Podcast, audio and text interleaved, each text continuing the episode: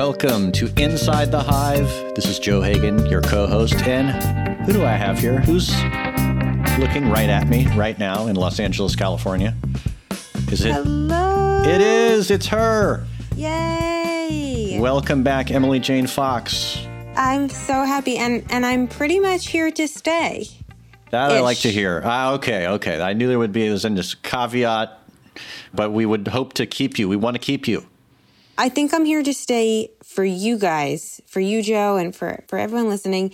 I'm still on leave. I'm on leave um, for quite a bit more time, which is so wonderful and I'm so grateful to Vanity Fair and Condé Nast for supporting me and my family.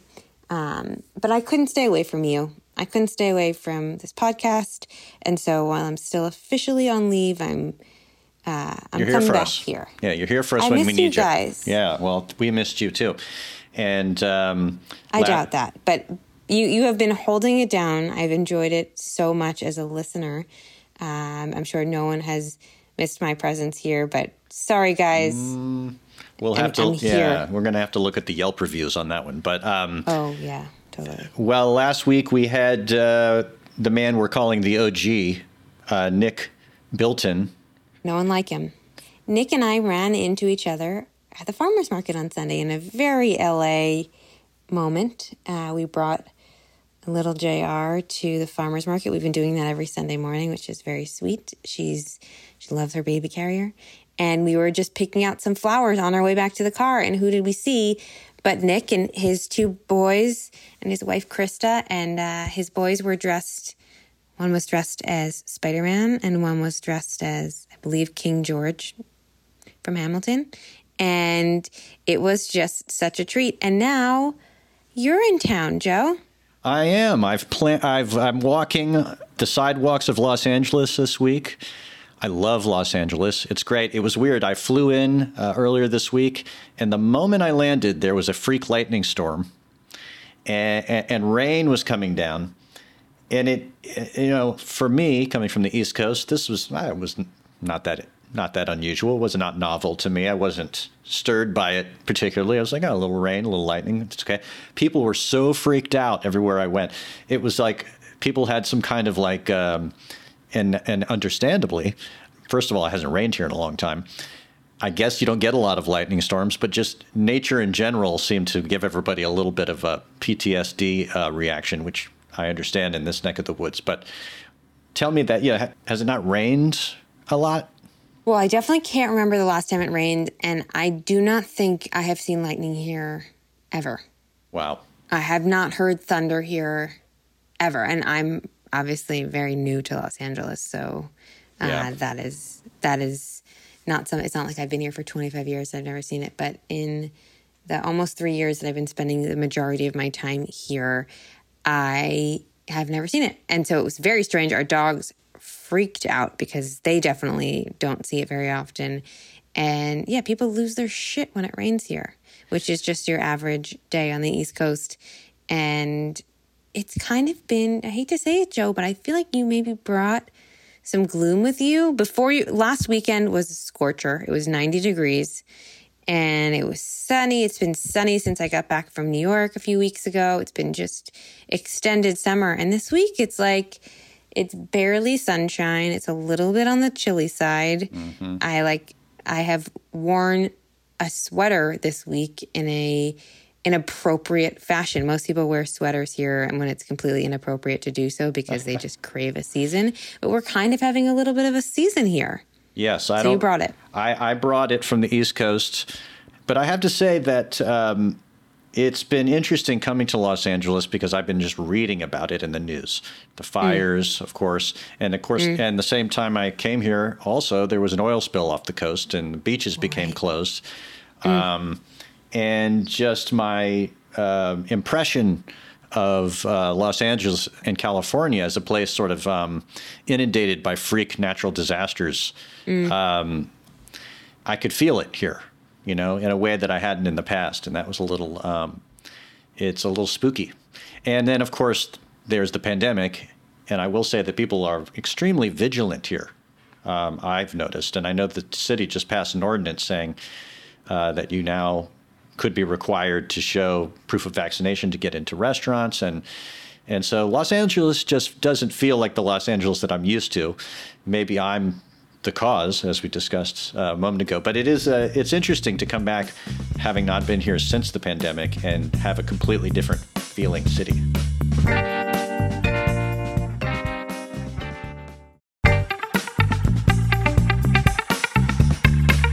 It's interesting uh, because I had I have now gone back to New York twice, first in May, and then we were back uh, for for most of September, and the difference between the way people are handling the pandemic in New York City now versus Los Angeles is pretty striking.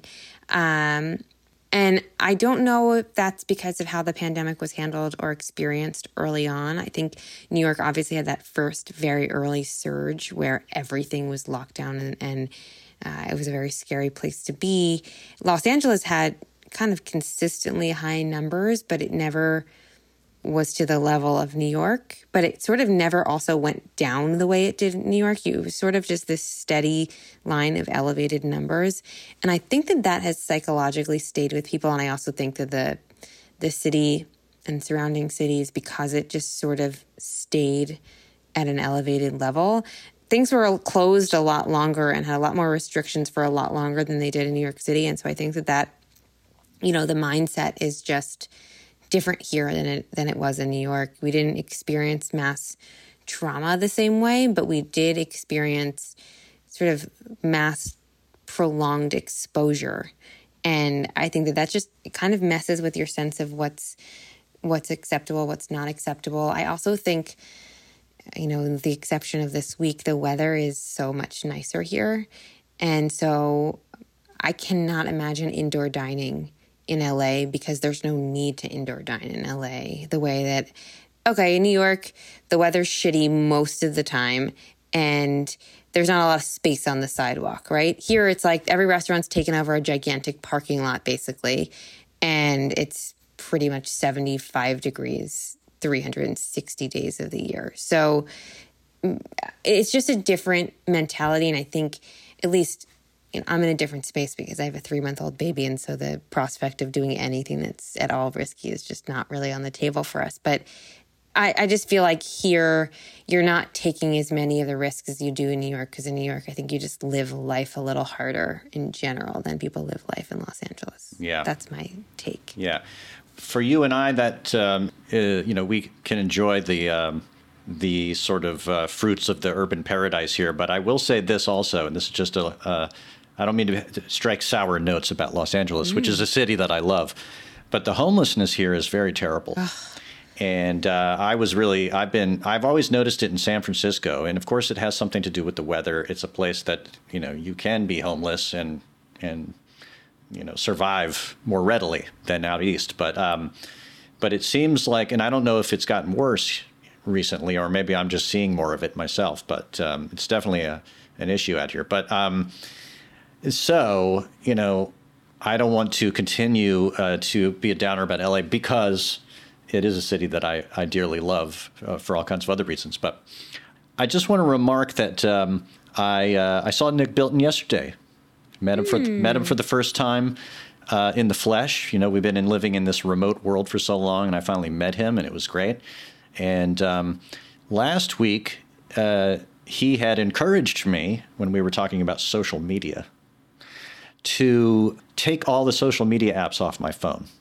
Whoa. And he said that's a good way to kind of break the addiction, right? Because there's been a lot of talk about addiction in social media for the last couple of weeks. I've been noticing it everywhere. The cigarette metaphor has become like uh, much more mainstream. People are talking about this constantly. And um, so I decided uh, I'm going to do that. And yet, last night he asked me, How's that going? Uh, have you uh, kept them off? Have you reloaded them? And I, and I hadn't. And um, when you're traveling, it's very easy to just use that as a space, you know, take up space, take up time when you're just idling somewhere at an airport or whatever. And um, without that, I've been forced to read books, which, oh my God, who knew? I, I forgot. You know, there's books. You what can just read reading? those. I'm reading a book, just came out. It's called Major Labels by uh, Kelefa Sanneh. Um, mm. And it's a book about kind of a breakdown and analysis of popular music over the last, I don't know, 40, 50 years. He's a really smart writer cool. for The New Yorker. And I just, uh, and so what um, Nick suggested that turned out to be really kind of a smart suggestion is wherever your social media app was on your phone or uh, put in its place, you know, a reader of some kind. So that instead of like, you know, your pull impulse is to go there and start flicking through Instagram, you can click on the book that you're reading and, you know, you just changed your behavior. And so, anyway, I bring this up because we uh, want to segue into talking about this Facebook whistleblower that blew up uh, the internet this week. Yeah, I mean, first of all, that that is inspiring. And once my eyes are uh, not tired enough to fall asleep after I read basically six words strung together, I'm going to do that because I am so sick of the internet and so sick of social media. But it is really, I find right now with my broken brain, it's like the only thing that I could possibly digest. Mm-hmm. But I'm so sick of everything that I do on the internet and particularly you know, I wake up in the middle of the night and I have basically 45 minutes of a week time at, you know, between somewhere between four and six in the morning. And I just find a rabbit hole to go down. And it's the most unproductive rabbit hole, but it's the only thing that's keeping me awake and keeping my eyes open at a time where I need to have my eyes open. And I just, I hate the internet because of it. It's, it's making me hate uh, a lot of things because it's sort of a, a dreaded period of time, and whatever I'm doing that period of time, I dread. So I'm ready for that break as soon as my brain will allow me. Particularly after hearing the whistleblower this week, um, I I tuned back in and I was just so upset with with what I saw, and I don't know what resonated the most for me. There was obviously there were two parts of the discussion. Basically, um, the part of the discussion where uh, the whistleblower was talking about the reports that Facebook kept hidden about teenage girls and what they take away from Instagram, and then the part about the algorithm and how it's it's so detrimental to us. And the thing that I kept thinking about was the whistleblower made a point that. Um, that Facebook could go back to a chronological news feed rather than uh, staying with the algorithm, which puts people towards all sorts of uh, destructive misinformation and you know a, a, loop of things that are all evil. Um, and remember, do you remember when Twitter did that? Do you remember when Twitter was chronological instead of uh, based on what they thought you would want to see? Mm-hmm. And remember when when it changed and everyone lost their minds because it changed? Yes. I don't know if you remember this.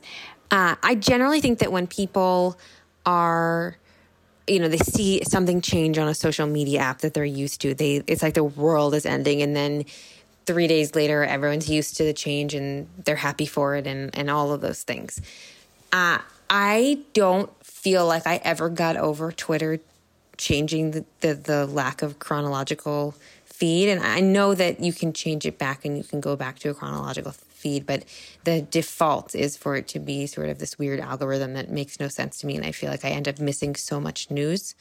And I find it really hard to follow because nothing is in the order that it should be in when you're just going on Twitter to, to find out what's happening in the world at that moment. And I really think it would be so beneficial to go back to having a chronological news feed on Facebook. It's like that's exactly what it should be. But there's absolutely no financial incentive for Facebook to do it. It works for them to have this algorithm that keeps people on the app for longer. And I think what we need to stop doing, it's really easy to be mad at Facebook for promoting the worst things in the world because they that is what they're doing and they're making money off of uh, off of that. But they're a company, right? Should they have loftier goals of of working to promote a better society and removing the evils that they have created? Of course, that's what we would want for our leaders of, of one of the biggest companies in the history of the world. You would want that. You would want to think that that, that a platform that has created a lot of good in this world um, and has certainly made billions and billions of dollars that they they would want to see the best for this country and for this world. Um, but it's clear that they don't at this point. That's not what they're operating from. They're not operating from trying to make this the best version of society. They're operating from a place of trying to make the most money. And so uh, we could sit here and bang our heads against the wall and say, why won't Zuckerberg make this change? It's so clear what they're doing is rotting our brains and ruining our children and, and bringing the worst things in the world attention and eyeballs and promoting so much hate and fostering so much misinformation. That's just who they are. And I don't think it's going to change. And maybe you can regulate the shit out of them in order to make some kind of change. But this is who Facebook is. And, you know, the, the old adage of when someone shows you who they are, listen. I think we know who Facebook is at this point, and I don't think any amount of uh, whistleblowing or hand wringing is going to change them, unfortunately. And I think we should just stop expecting them to do the right thing because they never have.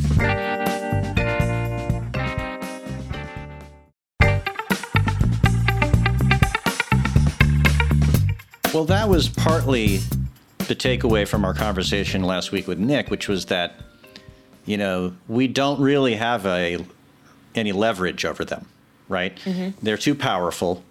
I mean, we do have this bipartisan revolt right now against Facebook because the whistleblower came out and caused some noise to happen, and maybe the negative PR around it could have some, you know, effect on Facebook's behavior. But, but what Nick said, and I think remains true, is it really comes back to us and what we decide to do, and and in our own individual you know lives. We we have to kind of break the addiction to it. We have to not feed into it uh, something that's you know causing all these divisions, and of course you know even with all the misinformation out there, we don't have a lot of uh, power to control it and regulate it. So you know unplug from it.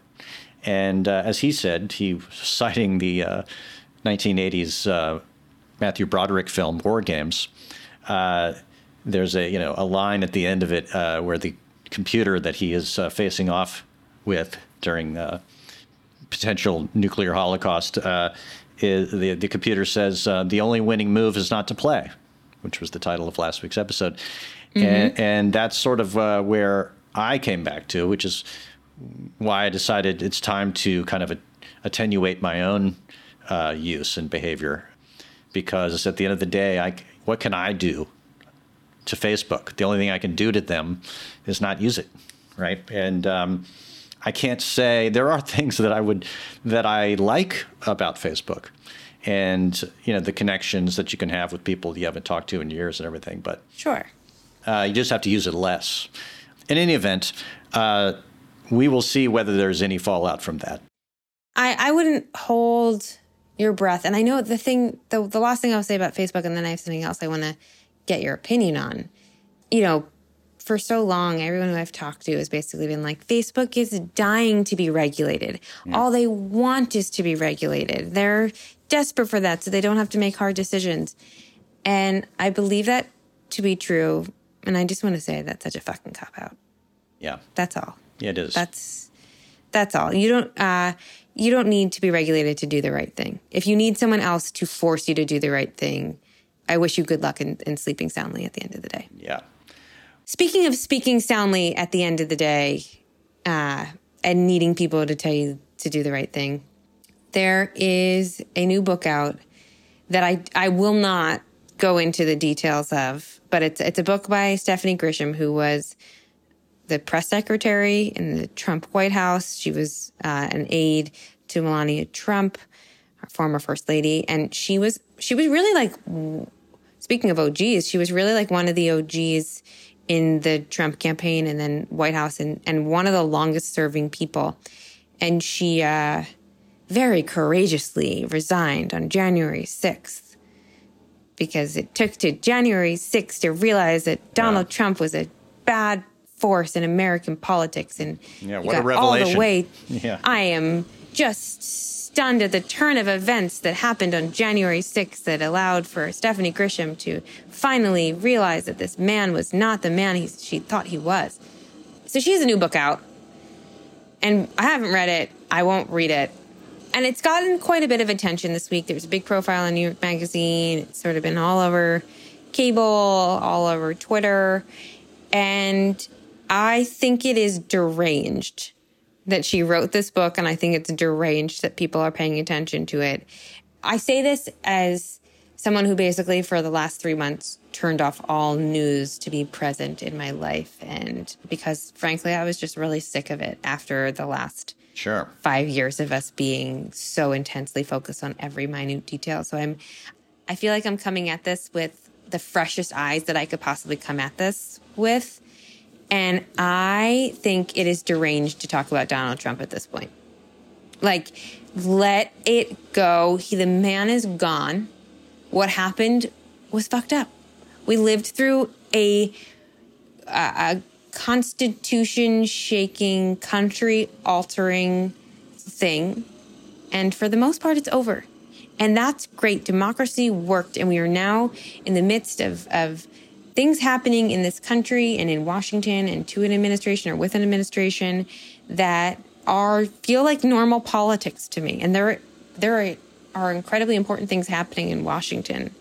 And they're consequential, and whether or not you agree with how the Biden administration is handling it is stuff that we should talk about on this podcast. But uh, it's just sort of standard Washington fare, which is great. That's what you want. That's that's really all that we wanted out of President Biden was to take us out of the madness. But we are out of the madness, and if you st- continue to want to read what is in Stephanie Grisham's book, you need to get a hobby. Right. Well, that's my feeling. Now, I want to put Stephanie Grisham over here because I'm going to set her aside over here because all she is really is somebody that you know, the publishing houses of New York have, say, here's a bucket of money. All you have to do is say what you saw and thought, and we'll put it out there and, and rake in some dough and put you on the bestseller list. Yes. That That's not so interesting. But, like, I think the reason that, you know, a couple weeks ago, this foreign policy writer, Robert Kagan, came out in the Washington Post and he wrote this extremely terrifying uh, column about the prospect of Trump returning. Yes. And uh, every time Trump comes back to the foreground, and recently it's because the Senate is doing an investigation of what happened on January 6th. But the it, it partly has to do, in my analysis, is that the Biden kind of agenda has hit so many potholes from the terrible way in which we got out of Afghanistan and the question of whether we should have done it that way to the thwarted infrastructure bill and the social safety net and climate change package that the Democrats can't seem to get their act together on. And we, you know, you can read all about it with Kyrsten Sinema and Joe Manchin, and we all know that story. But as the Biden, you know, agenda kind of wobbles, uh, then emerges from that this specter of Trump's return, and everybody's terrified about it, and and it kind of brings back, you know, speaking of PTSD, I mean, that's like what everybody doesn't, it gives people a fright because um, the talk of, you know, that you've probably read and we've all been reading about is that in Texas and other places, they're kind of creating blueprints for how to, uh, you know, win next time, to grab uh, electoral power and reassert the Trump fascist kind of agenda and get it right the second time if we're not careful and so we've been debating this uh, in in the press. But I do think that uh, the only proper way to bring Trump into the news is to talk about what he did on January 6th. Totally. And the only way to talk about it is to talk about um, the um, you know the Southern District of New York and what they're doing. Uh, and, and we've and Bess Levin wrote a great column this week about about Trump's accountant and sort of the legal case against him and the pressure on him to to fork over some information about Trump's wrongdoings. This is what we should be focusing on, and you know, the Democrats, of course, will try to focus on that in 2022 and all the crimes that are, you know, b- being unearthed. And you, do you really want these people, uh, you know, back in charge after this? I mean, that's going to be the case. That's going to be the argument. And meanwhile, uh, though, the Democrats have to figure out a way, you know, through this impasse. They have to get that infrastructure bill passed. They have to get that other climate and uh, safety net thing passed. It's going to be painful everybody's going to come out unhappy. But if they don't, you know, put something on the board, then we are going to have to start talking about Trump again, and we are going to have to talking about how they use social media as uh, for their misinformation campaigns. Um, so we are at a very strange moment in the year and in the political cycle where just everything is dissatisfying, right? It just feels, you're, yeah. You're totally right. I think we went into this summer sort of being like, this is, it's, COVID's over. The era of, of Trump is over and everyone loves Biden as a president and hallelujah, amen. And it, it is not open and shut like we thought it was going to be with COVID. It's not that way with Trump. It's not that way with this the Biden honeymoon that we had. And you know, I think that the worst thing for Trump's chances of actually entering are by making him irrelevant right now. If you don't talk about him, He's not in the daily news coverage. He doesn't have things to respond to. I don't know if you're still on his email list, but I can't seem to get off of them. and it's it's interesting because I just he's constantly responding to things that are happening in the news about him.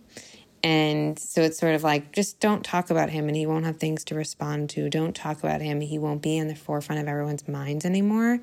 And I think that that is uh, very important for Democrats' electoral prospects. But but equally, if not way more important, they need to figure out what they're going to run on in 2022 and definitely in 2024.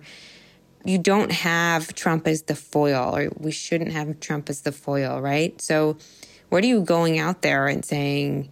This is the reason why you're voting for Democrats. If you don't put things on the board, as you just said, you don't have a reason to say we should be reelected again yeah. and you don't have a man to run against as we as we did in the last two cycles. So what's the reason you're enticing people to a vote for a Democrat and b show up to the polls, right? Now that Democrats are in power yeah, both in Congress and in the White House, it's the, the burden is on them to get turnout, right? Mm-hmm. Usually the incumbents have a harder time winning reelection and, and the opposite side is way more incentivized to turn out to the polls. So if you don't have a message and you don't have a track record of doing something over the last two to four years, you don't have a foil to run against, and your bench is really shallow, as I feel like it is, I don't know what's, I don't have a great feeling. Well, this is definitely a moment to not have a great feeling because the thing that they could potentially run on in 2022 are these bills are mm. the passage of actual legislation and say, hey, look, it might have been messy. There might have been some infighting. We didn't do everything right, but we got you X, right? And uh, they need that X. They need that thing, right? And um, right now they don't really have it.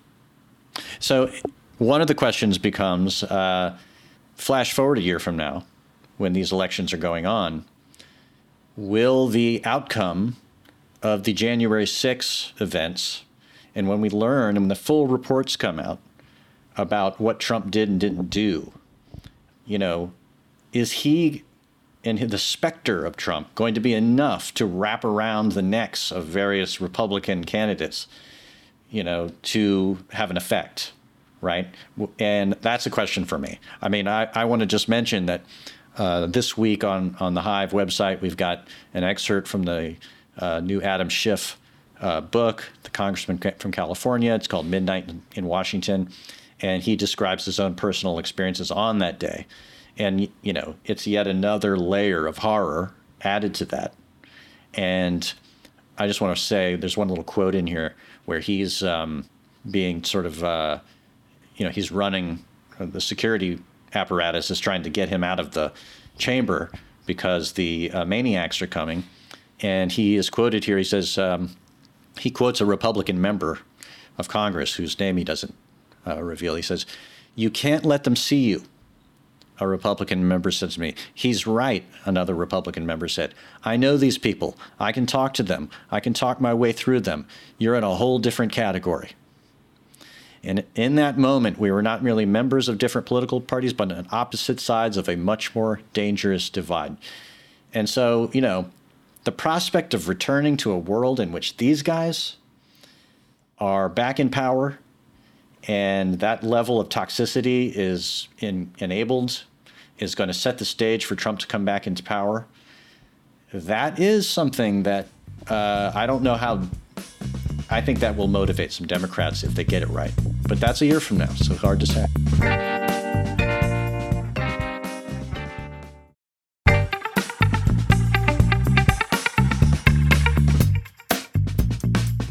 You know what I feel about that? I think, you know how we were talking just a little bit ago about how you want Facebook to want the right thing, but ultimately, you know, they're going to end up, you know, going mm-hmm. with what gives them the most money. I sort of feel like you want the American people to vote out the people who are attached to what happened on January 6th, but ultimately, they're going to vote with their pocketbooks and what's going to give them what they think the most money or uh, the best economic shot. I, I, I ultimately want what happened on January 6th to matter, but I fear in my cynical heart that perhaps that is not going to be the voting issue in in a year from now or in three years from now. But maybe I'm wrong. American people prove me wrong. I would love to be wrong about nothing more than this. Well, as you know, as we all know, you can't predict anything right? I mean, six months ago, we were talking about, you know, the pandemic going away this summer and all boats rising on a uh, tide of economic uh, growth and the sort of that suppressing the negative Trumpian forces in the country or sort of de escalating things. And to some degree, that happened, but uh, lots of other things have happened that were unpredictable right? The Afghanistan thing was just like, whoa, suddenly, you know, the ground shifts, and the ground's going to shift like 10 times between now and a year from now. And we don't know what direction that's going to go. But it is true. And I hate to uh, tap into my own cynical heart. We but, need your um, we need your sunny side, Joe. I know the sunny side of the street. Well, you know, being here in sunny Los Angeles um, does tap into that, but kind of ironically also uh, you know, reveals the shadows. And the shadow here is that we remain a divided country. And, you know, I'm still driving around where I live back east and seeing horrendous bumper stickers that say terrible things and flags flapping in yards. And, you know, it's still out there. Now, to, you know, how energized is it? How much political force can be drawn from it? We don't yet know. Um, but I remain hopeful. I will say that. Well, I try. I mean, you kind of have to. What What can you do? I mean, we're in this in this situation where, I mean, everybody I talk to, and I'm sure it's the same way with you. Everybody's just like, God, things are so horrible. Things are so horrible, 360 degree horrible, right? And the only good part is just what's happening in your four walls with your people, right, and your friends, and and everybody's looking out from there and just saying, well, the rest of the world is just a nightmare. And so I just have to kind of cultivate a sanity within my own, uh, you know, domain here. Well, I'll give you a tip. Do you want my tip? Yes. Have another baby. Ha! because I will say, not only is it constant joy, but yeah. you'll be both so tired and so disconnected from what's happening in the world that you won't even care. That's kind of how yeah. I feel. Oh, I like that. It's um, well, uh, that's um, for me not in not in the cards, but I still have children. That's true. Uh, under my roof, and they they keep me plenty distracted. And, and besides even the distraction and the exhaustion, that's where I draw my own personal, you know, yes. um, kind of hope from. Is they, this is the world they're growing up in, so they've adapted to it and they are adapting to it. And they get up every day with laughter and smiles on their face because, you know, they have a kind of built in faith from not knowing things. And in a way, it's going to be up to them to repair it all and to fix it. But they're, in many ways, more advanced than I am. Of course. You know, they they know more about how to live in this reality.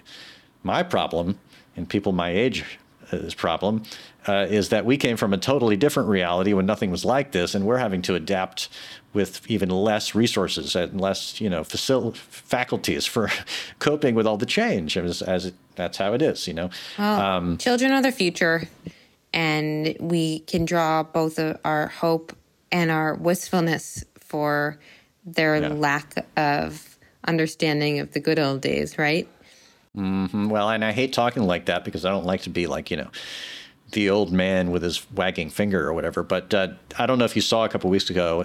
I've mentioned this in the podcast maybe a couple episodes ago, but Michelle Goldberg, columnist from the New York Times, she wrote a whole piece about the sort of um, the feelings of loss among mm. the middle aged, of which she is one, and you know the conversations that she has with people she knows.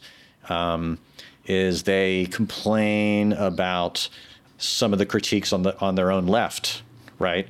And they feel like, hey, we kind of came up where you could say what you wanted and you could be more free, and we feel like our freedom and our sense of, you know, place in the world has been upended by these sort of uh, police type mentality and the academics of the left and the and the more progressive parties. But and, and Michelle Goldberg's argument was that okay, well, they're trying to we're trying to protect something here, and it's it'll be sad for you, yes, and I'm sorry you're sad, but the danger on the right is so much more uh, intense that we have to focus our our um, you know activism and our minds and our intellectual you know uh, energy on that, and um, I don't know if I don't know about that. I mean, uh, there's arguments around that, and people have different feelings. But uh, so all the, all of which is to say that um, the things I'm saying here are not unique. Um, feelings I've had, you know, looking out at the world and trying to make sense of it, and uh, but it, it, does get exhausting, feeling like we're all in some battle. Mm. You know, it's a battle to kind of maintain equilibrium, and uh, but that's what you and I have been doing since we started this podcast. That's why, I mean, as unappealing as that battle sounds, I am happy to be back to to battle it with you and and to talk through all of the things that feel hard because sometimes when you talk through them and when you listen through them, they feel a little less hard, or at least you feel a little less alone. So I feel so mm-hmm. happy to be back talking through all the things that feel hard with you. Um, I hear little Junebug waking in the next room so I'm going to go mm-hmm. back to my different kind of hard, but we will be back next week talking through it. We'll come back next week. We'll talk through it. Uh, no doubt there'll be another turn in the news screw that we will try to examine and comprehend. And meanwhile, go back to your own source of happiness and optimism. And welcome back to Inside the Hive.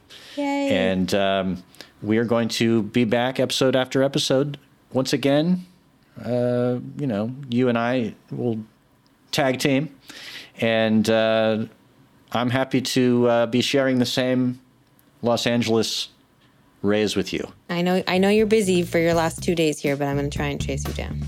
All right. Well, we'll see you soon. All right. Take care, guys. See you next week.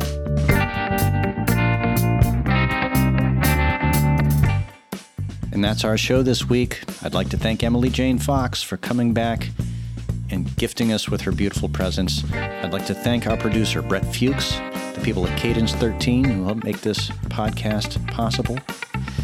And I'd like to thank our sponsors. Please support them the way they support this podcast. Hit subscribe, come back and see us next week, and we'll see you there.